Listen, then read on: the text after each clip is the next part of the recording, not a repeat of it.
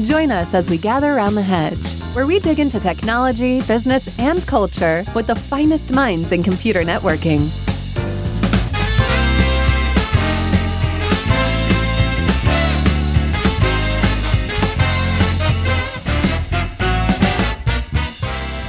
Well, hello, Tom.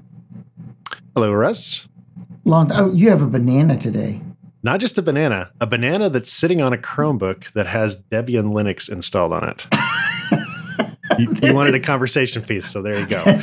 I am not entirely certain. Like, did you do get apt inst banana to get that banana to appear there? Is that is that what you did? Did you well, install no. the banana package? That is I should that was that's a good idea. I had to tear open the case and remove the little write protect screw, and then I had to set the banana on top of the keyboard. But it all works now, so there you go. Okay, I'm not sure about all of this. I don't know if Russ is going to ask for a conversation piece again. and yes, we have Eyvonne with us today because it is the monthly roundtable, which is Yay! awesome. Yay! So, how are you, Eyvonne? I'm great. So, I don't know what will be happening when uh, this airs, but as of right now, brick and shingles and a big pile of sand showed up over where they're building the house. So oh, it's uh, where there will be there will be pictures on Twitter as soon as Good. I can get over there and get some of them. That is totally awesome. I'm super excited. Yeah, yep. I'm glad this, for you. Uh, I think you were saying the other day this might be like one of the most famous she sheds ever, like like in the internet, right? Yeah. Well, so like I'm I'm shocked at how many people only know me by the she shed, and and and we are we're building a house now, and the the, the she shed will move, right? Like there's I had somebody offer to buy it the other day when we move, and I'm like, Psh, what are you talking about? I love my she shed. Yeah, yeah, yeah. I built a couple of houses in my time. Now this house that I'm in right now, we didn't build, but I have ripped out all the floors in the entire house. All of them. You, you get attached. yeah. I've ripped out all the floors, replaced all the floors in the entire house. We actually ripped out the entire kitchen. And amazingly enough, I actually hung all the cabinets myself and did all the plumbing and electrical electrical to get all the cabinets back in. And so we are supporting our local economy with those. Ah, okay. There you go. There you go. Well, you work for Google. I'm not that rich. Oh, stop it. Jeez. oh, you wealthy IT people, unlike me. Yeah. Oh, geez. I'm, I'm not even going to start listing the books that somebody has published. Oh, well. Yeah, but you know, books don't make you a lot of money anymore because nobody reads. As I have unfortunately ah. discovered, no one reads. I mean, I've literally sent people 200 word articles and said, This is really cool. You should read it. And I talked to them a month later and they're like, I can't read 200 words. Like, that was a really long article you sent. 200 words. Like, I've read like 20 books this year. You're fussing about a 200 word article. Like, what is going on with this? Why do people not read? So, today, Tom wants to talk about hedgehogs. I do not want to talk about hedgehogs. Oh, you want to talk about Sonic? he wants to talk about the precursor to hedgehog. Sonic. the precursor to hedgehog. That's what it's called now. Nice, nice. or is it a wave? Um, is it a wave? A sonic wave. Is that what it is? Oh, yeah, maybe. Yeah. It's a wave of something, I'll tell you that. So I I was just thinking I've spent, you know, a couple years now living in this world, developing Sonic, playing Sonic, and I thought it would be interesting to, I don't know, just share my thoughts since I'm a host of the podcast. I'm allowed to do that. So, especially on roundtable shows. Yes, yes. So, I just just some things I've learned over the last couple years doing this. I don't I don't know that I necessarily have lots of comments about Sonic, but maybe I do. We'll find out. But the one of the things that has really the complexity of working in highly distributed open source projects has really come home for me. So, if you don't know, Sonic is a collection of, of many different open source projects. Last I looked, it was more than 50 Git submodules. And so, that's each an individual repo maintained by individual people with their own business reasons for doing what they're doing. Their and, own maintainers and, and their own commit process and their own CI CD, if they have CI CD at all. Right, right. It is the, it, it is the, the epitome i feel like of like an open source it is an open source NOS and it is it is there's many people contributing to it. There are people contributing to it, I'm pretty sure that don't even know they're contributing to Sonic just by the nature of, of how it's built. And it it has been really interesting because you you read about open source and I feel like there's one perspective of open source that is I need a web server, apt install Apache 2, done. I consume open source and I participate in the open source community. There's that style, but then there's a, a whole other thing where you're building something out of a bunch of components and some of the things that I think are interesting about it. I, you know, you you get a lot of things for quote free, but one of the things that I've shifted in my understanding of is what what does open source cost you, especially in these large complex projects. What does it cost you? Um, you know, you spend a lot of time integrating, you spend a lot of time testing, a lot more time testing, and it shifts the cost from you know had you bought commercial software from, from someone to this it shifts the cost but ultimately i still think it's worth it. I still think it's a great way to deploy things. So anyway yeah that's been that's been one of my just as i've been reflecting on it the last couple of weeks one of the things that i've learned. What do you, what do you guys so, think? so any, i think it's interesting that you still think the trade-off is worth it because i know a lot of people who've gone into this and said it's not. And the other thing is is i keep reading articles that open source WAN and open source RAN, radio area networks, are the future of networking. I hear this all the time. I just saw two two articles on it last week, I think, two or three. And I think that's an, an, an interesting perspective, but I think that people say it without thinking or understanding what deploying open source actually means. And mm-hmm. again, part of it is, oh, I can I yep. can apt install Apache and bada bing, I have a web server. I can apt install a DNS server, bind tools, and I have a DNS server. But those are very simple projects compared to something like Sonic. And part of that is because part of that, by the way, is, is the fault of the Sonic community, just to be honest. They could write something that was clean and, and didn't have all these dependencies. But they chose not to because it seems easier not to have the dependency or to have the dependency, dependencies when you start out. And right. but it now almost this is also a lesson about open source projects and dependencies. I know we had this at NFR routing. We were relying on libyang. We rely on libyang right now to some degree or another. In the libyang community, which is a completely different community and doesn't follow our rules or we don't have anything to do with them other than consuming their product as a part of FRRouting, they changed to libyang 3 and squashed. Now it was good for them because they got all these new features. They re-architected things. It's a much, libyang 3 is a much better open source project now because of what they've done. But the interaction with FRRouting was less than ideal. And, and those kinds of interactions, nobody's testing those. Nobody's doing anything with those in the open source world when you combine multiple large complex projects. And I think that's that's a lot of the danger that you're talking about or that you're running into or parts of the problem you're running into tom there, there are some interesting themes that i hear coming up. One is like building any one thing um, by itself is relatively simple. Deploying a web server right? Running a host of web servers at scale is significantly more complex. For for example i'm i'm part of a, a, a nonprofit organization that is contracting out somebody to build and host a pretty important um, web portal for them. And I see somebody on Twitter going, you know, well, I'll build you a website for free. I won't charge you one and a half million dollars. And I'm like, you know, show me a person who has no idea what it takes to run a complex system without showing me a person who has no idea what it is to run a complex system, right? Because you've got to secure it, you've got to manage it, you've got to monitor it, you've got to keep it running, you've got to deal with traffic management, you've got to deal with abuse, you've got to, you know, like it's it's never just the thing. So I think it is easy to have a little bit of experience with a thing and think, well, this isn't that hard. Everything at scale is hard. You know, why are smaller countries able to um, run their health care systems more efficiently? They don't have the same scale problem, right? Like scale makes everything hard.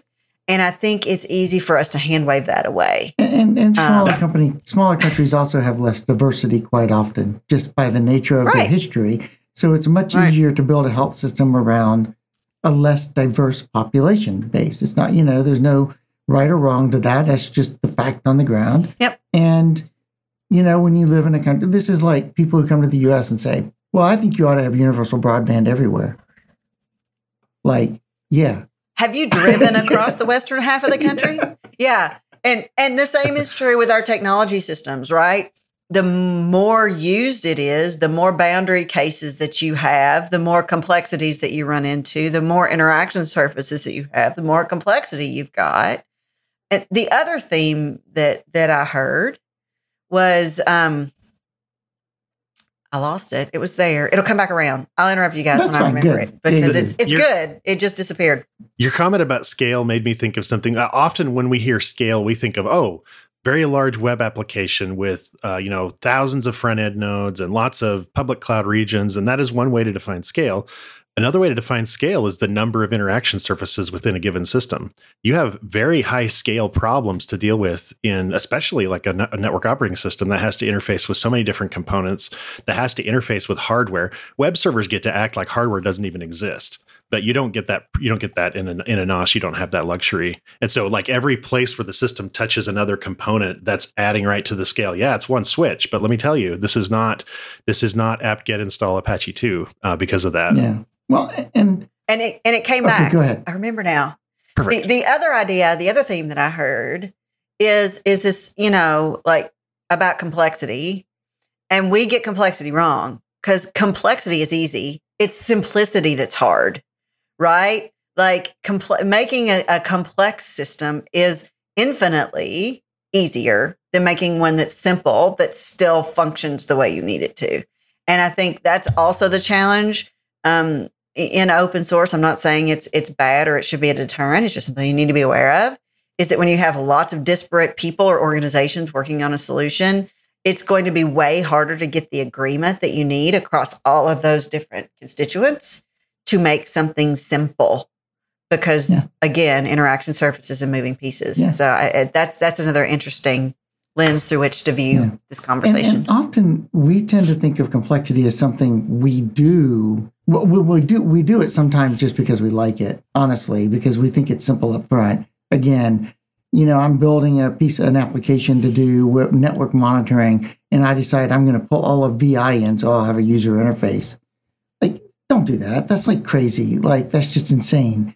And you're just building deten- dependencies that don't need to be there for no apparent reason you know there are other text editors out there that are simpler or just write your own. Just just fork somebody else's and cut it down to what you really need or something. But the other thing is you know complexity should really only be deployed to solve really hard problems. Scale is a hard problem. We don't often think of it that way but there are other hard problems you have to be able to solve. For instance if you're on a trading floor well you suddenly discover that you can't give one company access to the servers where trades are taking place faster than another company. So you have to add the complexity of making all the optical lines the same length, or you have to do something, right? Um, in Greenland, I remember that we talked about how they got there's like six or eight points where the fiber optics come up the west coast of Greenland. And we talked about those cables, and they told me, well, see, it's a little bit different laying cable in Greenland, fibers through the ocean, ocean under underwater cable because if you do what you do in New York City and you drag it off the beach, there are these things called icebergs that float down and hit the hit the beaches and hit all the access points and destroy the cables.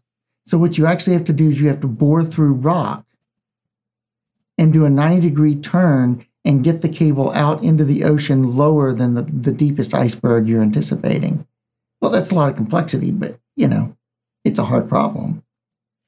Right. Yes. And, and I'm not saying that all complexity can be avoided, but I am saying that typically the first time you solve a problem, there's more complexity that you need. Yeah, of course. I, I, I was in high school geometry, right? And I combi- combined a couple of equations and I was like, oh, this is interesting. I've not seen this before. Maybe I should show this to my teacher. This is a, a new thing that I've not seen. And then I started simplifying and I simplified and I simplified and I simplified. And I think I ended up with something like a squared plus b squared equals c squared. Right. And so we can often be really impressed with ourselves that we've done something new and novel. But then when we start to simplify, we're like, oh, people have been here before, you know? yeah, yeah. Yep.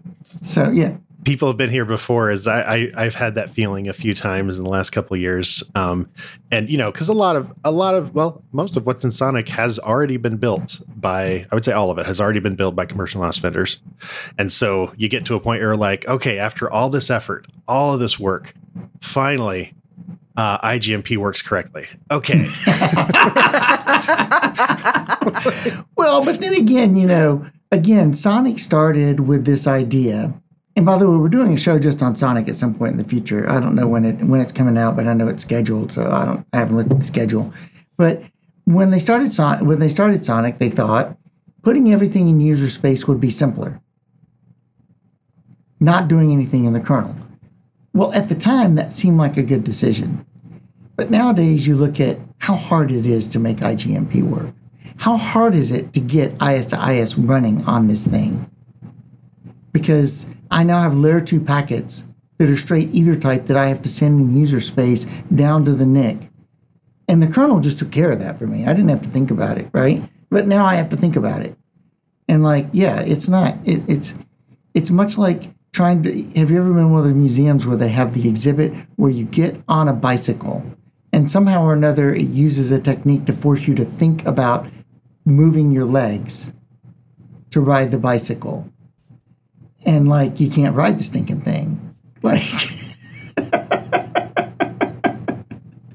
I have not had this experience, but it sounds a little disorienting. it is because, like, you know, my body just does that stuff. I have muscle memory that just does that stuff. Right. And now when I have to consciously right. think about doing that stuff, well, it's not so simple as I thought it was. That's actually a lot harder than I thought it was. there's there's some actually some cognitive benefits to reinventing things wheels that have already been reinvented though.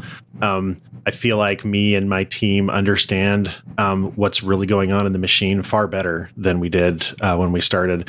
And and i think that leads to better system designs. I think you can if you think about it a little bit you can take all those lessons that have already been learned in the past and you can use them to design good networks and good systems. And you know other if you don't do that if you don't understand it at a basic level you know close to the metal then you just don't get the benefit of of knowing how that stuff works and it, everything's just an abstraction you don't know yeah. you know what's underneath and so that's that's been really and, positive i feel like and this goes back to technical debt right what's our definition of technical debt it's like anything that's old yeah no that's it's kind of that's yeah. not what it means that's well, and there's no way to avoid yeah. it, right? I yeah. mean, it's it's going to happen. It's just doing it with your eyes open. Um, it's interesting. So I was, thinking back to like the, the, the beginnings of this conversation, and and the is is open source worth it? Um, and I think that's a very like personal business question about you and your business. I think when I see some organizations struggling to categorize their problems as novel or not novel, a lot of organizations believe that the problems that they have are very novel and unique to them when they really aren't, right? They may not look exactly the same or present exactly the same way, but they follow a similar pattern to other problems that have very well known, well understood solutions that can be, you know, tweaked and applied. In other cases, you really do have a novel problem. And I think looking at it through that framework can help you determine like is this something where we can go buy something you know off the shelf or whether we need to build it ourselves um, because yes open source is not free it costs headcount and it costs sweat equity and it costs investment in a community but then you get a solution that is what you need assuming that your organization is healthy enough to build the thing that you need but in other cases it's not differentiated. So it's not worth it, right? And and and smart organizations will will do that calculus and ask. Yeah, I was say it really doesn't matter if somebody has solved it before or not. That's actually not even the question anyone needs to ask. Is this a common problem? Who cares? I mean, you know, we see this so much in the real world. UPS could have said in the 1960s, well, delivery trucks have already been a solved problem. We'll just use what everybody else uses. But they didn't, right? um, UPS and FedEx could have said in more recent times, well, GPSs are an invented thing. We don't need to invent our own. We can just use Google Maps or Bing Maps or, or whatever it is, Waze, Waze, uh, or whatever. It doesn't matter. We can just use any of those things because that doesn't matter. But instead, they went and invented their own thing, and in so doing, learned something new about the problem that was perhaps unique to their their situation. I don't know, but nonetheless, that helped that got them ahead on the business front. So I always think saying, "Has the problem been solved before? Is this a common problem?" That's a useful metric for trying to find possible solutions.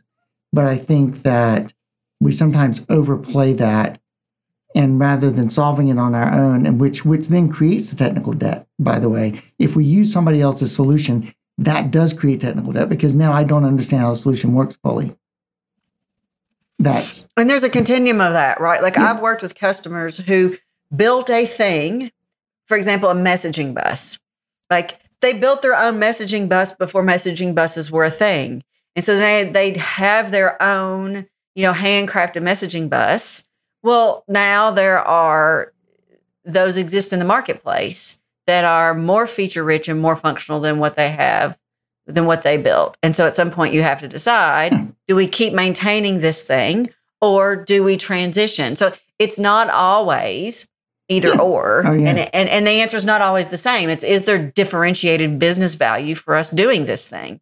If if there is, yes, go do it. Um, if there's not, you know, think about if that's where you want to put your energy and resources because that's the other thing is that all of those projects take energy and resources and you got to figure out if you if you have them and if that's where you want to put them yeah yeah i I, I think that um, asking is this a solved problem i think is a, the first step in the journey. Um, if you skip that and you say no we just build everything we're not going to even ask then you're actually asking for inefficiency down the road even even if even if choosing to build instead of buy, even if that was the choice and that was the logical thing, the fact that you didn't fully examine the problem space to look for, you know, this uh, sort of common, common, you know, commonality, common DNA with whatever problems, I, I think you end up when you get to the solution space, you end up making mistakes and you end up costing yourself time. So I think you have to start with what you're saying, Eyvonne. I think you, it is really important to say, is this a solved problem? But it's also really important to free yourself from the shackles of because there is a problem, uh, because it's a solved problem, that solution is the right one for me. We we jump to that pretty quickly. But if we say yes, it's a solved problem, how is it solved? It actually it makes it very clear what you need to do um, should you decide to solve it yourself. Yeah. and it makes it like oh well the solved problem is this and i've used it in these scenarios but it sucked because of this and this. We should do this ourselves only if we can do not that and that. That sucked last time. Yeah. and um, it and, and it helps with the business reasoning. Okay which now which which types of people do we which minds do we put on the project on the project to build this? Because that is probably more critical then selecting which vendor, like if you're looking at two build versus buy, selecting a vendor is pretty critical. But if you're going to build something, selecting which mind goes on that problem yeah. is more important, I would say, than selecting a vendor on the other side of the equation. But you get, but you get, 100%. Yeah, but you got to think too that there's a certain set of solutions for every problem, right? It's almost a fixed set. Like there's, there's not, there's not one way to solve a problem. But okay, you know, just take the whole idea of how do I distribute routing information, reachability information. There's really only a few ways. I mean, honestly. And there's and you can go right. through the whole list and go, well, I can invent new ways, but they always, as Eyvonne said before, you simplify them and they come down to the same two or three ways. That's just the way things work. So unless you think you can do something that is somehow finer tuning or something like that, that's one thing. Like I've heard people say, well, we should just use a standard distributed database instead of instead of distributing having a special distributed database for BGP or OSPF or ISIS. I was like, no, no, no, no, no. That's not quite the way it works. Those solutions are heavily tuned to get you to a certain place. Yes, they they from the outside they solve the same problem. Sure. But how long do you want your network to not be converged? Because your standard distributed database system takes four times as long as ISIS or OSPF does to distribute the data through the network. Yet from the outside, objectively, it's the same thing. But go ahead. Sorry. And and well, no, you you bring up an interesting thought. I had a friend share a quote with me. I don't know a couple months ago from Churchill, and and and the idea he said first we build our buildings, or first we make our buildings, and then our buildings make us. Right, and it's that way with our technology systems too. Like you know, we made BGP and now BGP constrains us. And I think, like, yes, there are only certain ways, like fundamentally, phil- philosophically, to solve problems. At the same time, we can get trapped inside of the constructs we know mm-hmm. and not be able to see the world differently. And I think that is also another thing that we need to take into account. And that's why we have a startup ecosystem, Yeah. right? That's why you have companies that are doing new and different things all the Yeah. time Yeah. because and and and the constraints that existed when those systems were built however many years ago may be different today right silicon's faster um con, uh, you know connectivity is is is more available right they're, they're so the constraints change and so sometimes it's our systems need to change as well Well, I, I used to know this English professor who told me that their students, her students would always complain that people say that, well, they read these great pieces of literature and they find all these grammatical mistakes in them. And they're like, yeah, but you have to understand something. She said, that person knows English gam- grammar 20 million times better than you do and knows when to break the rules to get a point across Mhm. right? And it's the same thing. If we actually had internalized knowledge of like how a network really works, like down at the theoretical level, it's much, much safer to break the rules when you know that than it is to go, oh, I'm just going to guess and go try this. No, don't guess. you know, what i hear russ is don't go change your EIGRP K value. yes, yes, that's that's true. That's true. oh, I used to have people all the time say, "Well, I'm just going to increase my stuck in active timers because that solves the problem." Like, no, actually, it doesn't solve the problem. The stuck in active timer is simply you telling the network how long you're willing to allow the network to remain unconverged. That's all it is. So, so if you're cool with your network being unconverged for five minutes and dropping packets and sending stuff to the wrong place, cool. Set your SIA timer to five minutes. Have fun with that. And it might be um, it might be It valid. might- It might be it might valid be. for your It case. could be. It maybe. And the the last point I was sort of want to make on this is that you know we talk about problem spaces and solution spaces, but the whole idea of open source is let someone else solve some part of it. Yeah. So a- another thing I think we have to think about is we take the solution space, we carve it up into into sections, and we say what is most valuable for me to solve and what's for for someone else to solve, and then you know we glue it together, and then we that that's a whole other set of trade offs too. Um, you know, having to integrate all that and test it all and Mhm. all that. Um, but it gives us it gives us some flexibility and and in ca- some cases some velocity. Although I start I question the velocity uh, argument the longer I live, but I think that yeah, I think it allows us to to solve things in novel ways that that meet business business objectives. So it's it's pretty Well, interesting. and contra the vendors, right? Because the vendors want to solve all your problems in their way so that you have to Mhm. buy their gear. That's basically what it comes down to a lot of times. for for for For profit, profit. Yes, Right. that's exactly right. Right. Exactly right. And so there is some fundamental disconnect there. Like it used to be when I first got into networking, you would buy box A to do job A and box B to do job B. So you were actually building, like putting Lego blocks together and actually building a network. And I don't think that's really true anymore. Now we buy wholesale solutions for by and large. We just buy the whole. I'm going to buy a data center fabric from vendor X, and it's going to the whole thing is going to be run by that vendor. we we buy vendors and then vendors own us. It's great. yeah, that's that's a, that's another good way of putting it. Yeah, it is. So yeah, I think this is all very fascinating and interesting because I think it really applies to the world we live in and how we make our decisions about this stuff. I do have a question that I, I love Tom's perspective on before we close, and that is let's let's say that you, you've looked at an open source project like Sonic and you think that it's interesting and you'd like to get involved, or or you have some ideas. How does how does one like dip their toe into that world and start to get f- familiar and and contribute? Do you have any thoughts there? Yeah, I think uh, for Sonic, a lot of the um, standard open source answers apply. Uh, there's, you know, they have a community meeting that they do every week. They have At the wrong mailing time. lists and stuff, which are which are some of the uh, At what's the that? wrong Takes a long time. At the wrong, yeah, yeah. It, it coincides with our favorite uh, routing project. Um, overlaps with it, but that that's a decent way to see kind of what kind of debates going on in the community. And then there's some other meetings that you kind of have to like there's an issue triage meeting. If you really want your changes in, you have to go there and you have to kind of argue for it there. It's not just submit a PR and hopefully it goes in. It doesn't work like that in the Sonic community. And then, I mean, and then after that, there's you know there's other ways. There's a, there's a couple of companies that are that are trying to support Sonic in a commercial way. You know, we'll talk about one of them later in another show, I think. But um, and then those people will you know be happy to help you out. The the, the other thing that's of kind of interesting about Sonic is the ODMs are pretty interested in uh, it succeeding.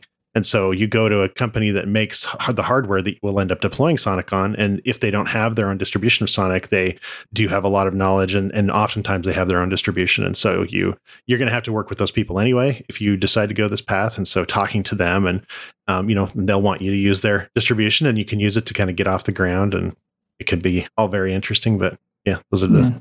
kind of the entry points that I've seen. So I'll give you an FRRouting answer, which is we need lots of help with documentation and we're a pretty open community about committing stuff to documentation. So if you want to dip your toe in, you don't want to get serious about coding yet, just go read the FRR docs.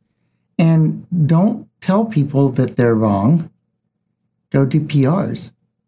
Actually pull the code and change the PR. It's all, you know, even the documentation is all changeable and it's all handled through PRs. And, you know, get start getting known by the community as somebody who's participating in that way something I've been meaning to do more. Wait, you mean be helpful? Be helpful. Yes. Yes. Yeah. Now it's funny as Tom was describing the the process. I'm thinking, you know, that sounds a lot like the day job. You know, just without a centralized boss. I mean, it it's still work, right? Um, it's interesting. Yeah, it is. It's still work. And you know, you also have to think. Now, I'm going to be totally blatantly honestly here, honest for a minute. You have to think about what you think you're going to get out of participating in open source too, right? There are lots of places in the networking industry where you can participate in things. Open source is one of them. The IETF, Network Operators Groups, NOGs, I don't know, doing training, doing teaching, getting involved in local community college to teach networking classes. There's so many things that you could do. The networking industry is such a hungry industry for having, you know, lots of places where you can get plugged in and do stuff. And so my only my only caveat to getting deeply involved in open source is just think about what the return is on that in the long term. I'm not saying it's a bad thing to do. I'm just saying, you know, maybe if you're not the best coder in the world, maybe you are better off going and teaching high school network engineering or I don't know, you know, just think through what your skills are and think through like where you would make sense to fit. Because there's a lot of stuff that needs to be done. Sure. And, and it, but if you're interested in writing code and you have a background in networking and you want to start building a portfolio yeah, of work, open source great. It's place. it's a, it's a, it's a great way to do yeah. that, right? Yeah, and then you definitely. have um and and assuming you um you behave like an adult and you contribute and you make friends and you get to know people, it, it can open opportunities for you in ways that you know s- sending out resumes and complaining on Twitter um, aren't aren't going to. Yeah, so, yeah. Um, and, and, don't yeah, expect everybody you, else in the community to act like an adult. By the way, be an adult. As well, yeah. Well, in well, a lot of communities, behaving as an adult is differentiating than in and of itself. But uh, that's a conversation for a different day. What, one one last thing I'll say about it is, if you have code and you have something working, that trumps everything else. It trumps documentation. It trumps complaining in the community meetings. It can trumps it trumps feature requests. That always just makes me laugh. People are like, "I want this feature in Sonic." Like, okay, then write it. Like, no one's gonna go do your laundry for you. Like, write the feature if you want it. And if you have that, if you come with code, and you, in the Sonic community's case, if you have a reviewer that has also agreed to review your code, I mean, that's that's the fastest way to get to get something done is is actually do the work. Shocking. Shocking. Yeah. yeah. That's the way it is with most communities, I think, anymore. Yeah. So I don't know. Is that it for this topic? Do we want to wrap up now? I think I'm good. You guys are. Okay. You've had enough. no, I enjoyed it. Good, good. Okay, start with you, Eyvonne. How do people get in touch with you or follow you or whatever? Yeah, you can find me on Twitter at Sharp Network or on LinkedIn, Eyvonne Sharp. Um, and on Twitter, I'll still be sharing lots of pictures of the house building process. So happy to happy to have you live vicariously. or tell me how we're doing it wrong. Either one. And Tom, just just banana at Chromebook is that I should take a picture of it. We can put it on the show notes for the page. Since I'm not making a blog, I'll just uh, go ahead and do that. but you can find me on Twitter and LinkedIn. Just search for Tom Ammon. Awesome. I'm Russ White. You can always find me here at Rule11.tech on the hedge and wherever else. I'm pretty easy to find. If you have ideas for the show, please let me know or let somebody know because we could use ideas. And if you want to come on and be a guest, even if it's to argue with Tom, Eyvonne, and I over something you don't agree with, that's awesome. Please let Let's us do it. Reach Yeah, out. reach out. Yeah. Awesome. All right, guys. And uh, glad, thank you for listening to this episode of The Hedge, and we will catch you next time. Subscribe to The Hedge on your favorite podcast service or follow along at rule11.tech.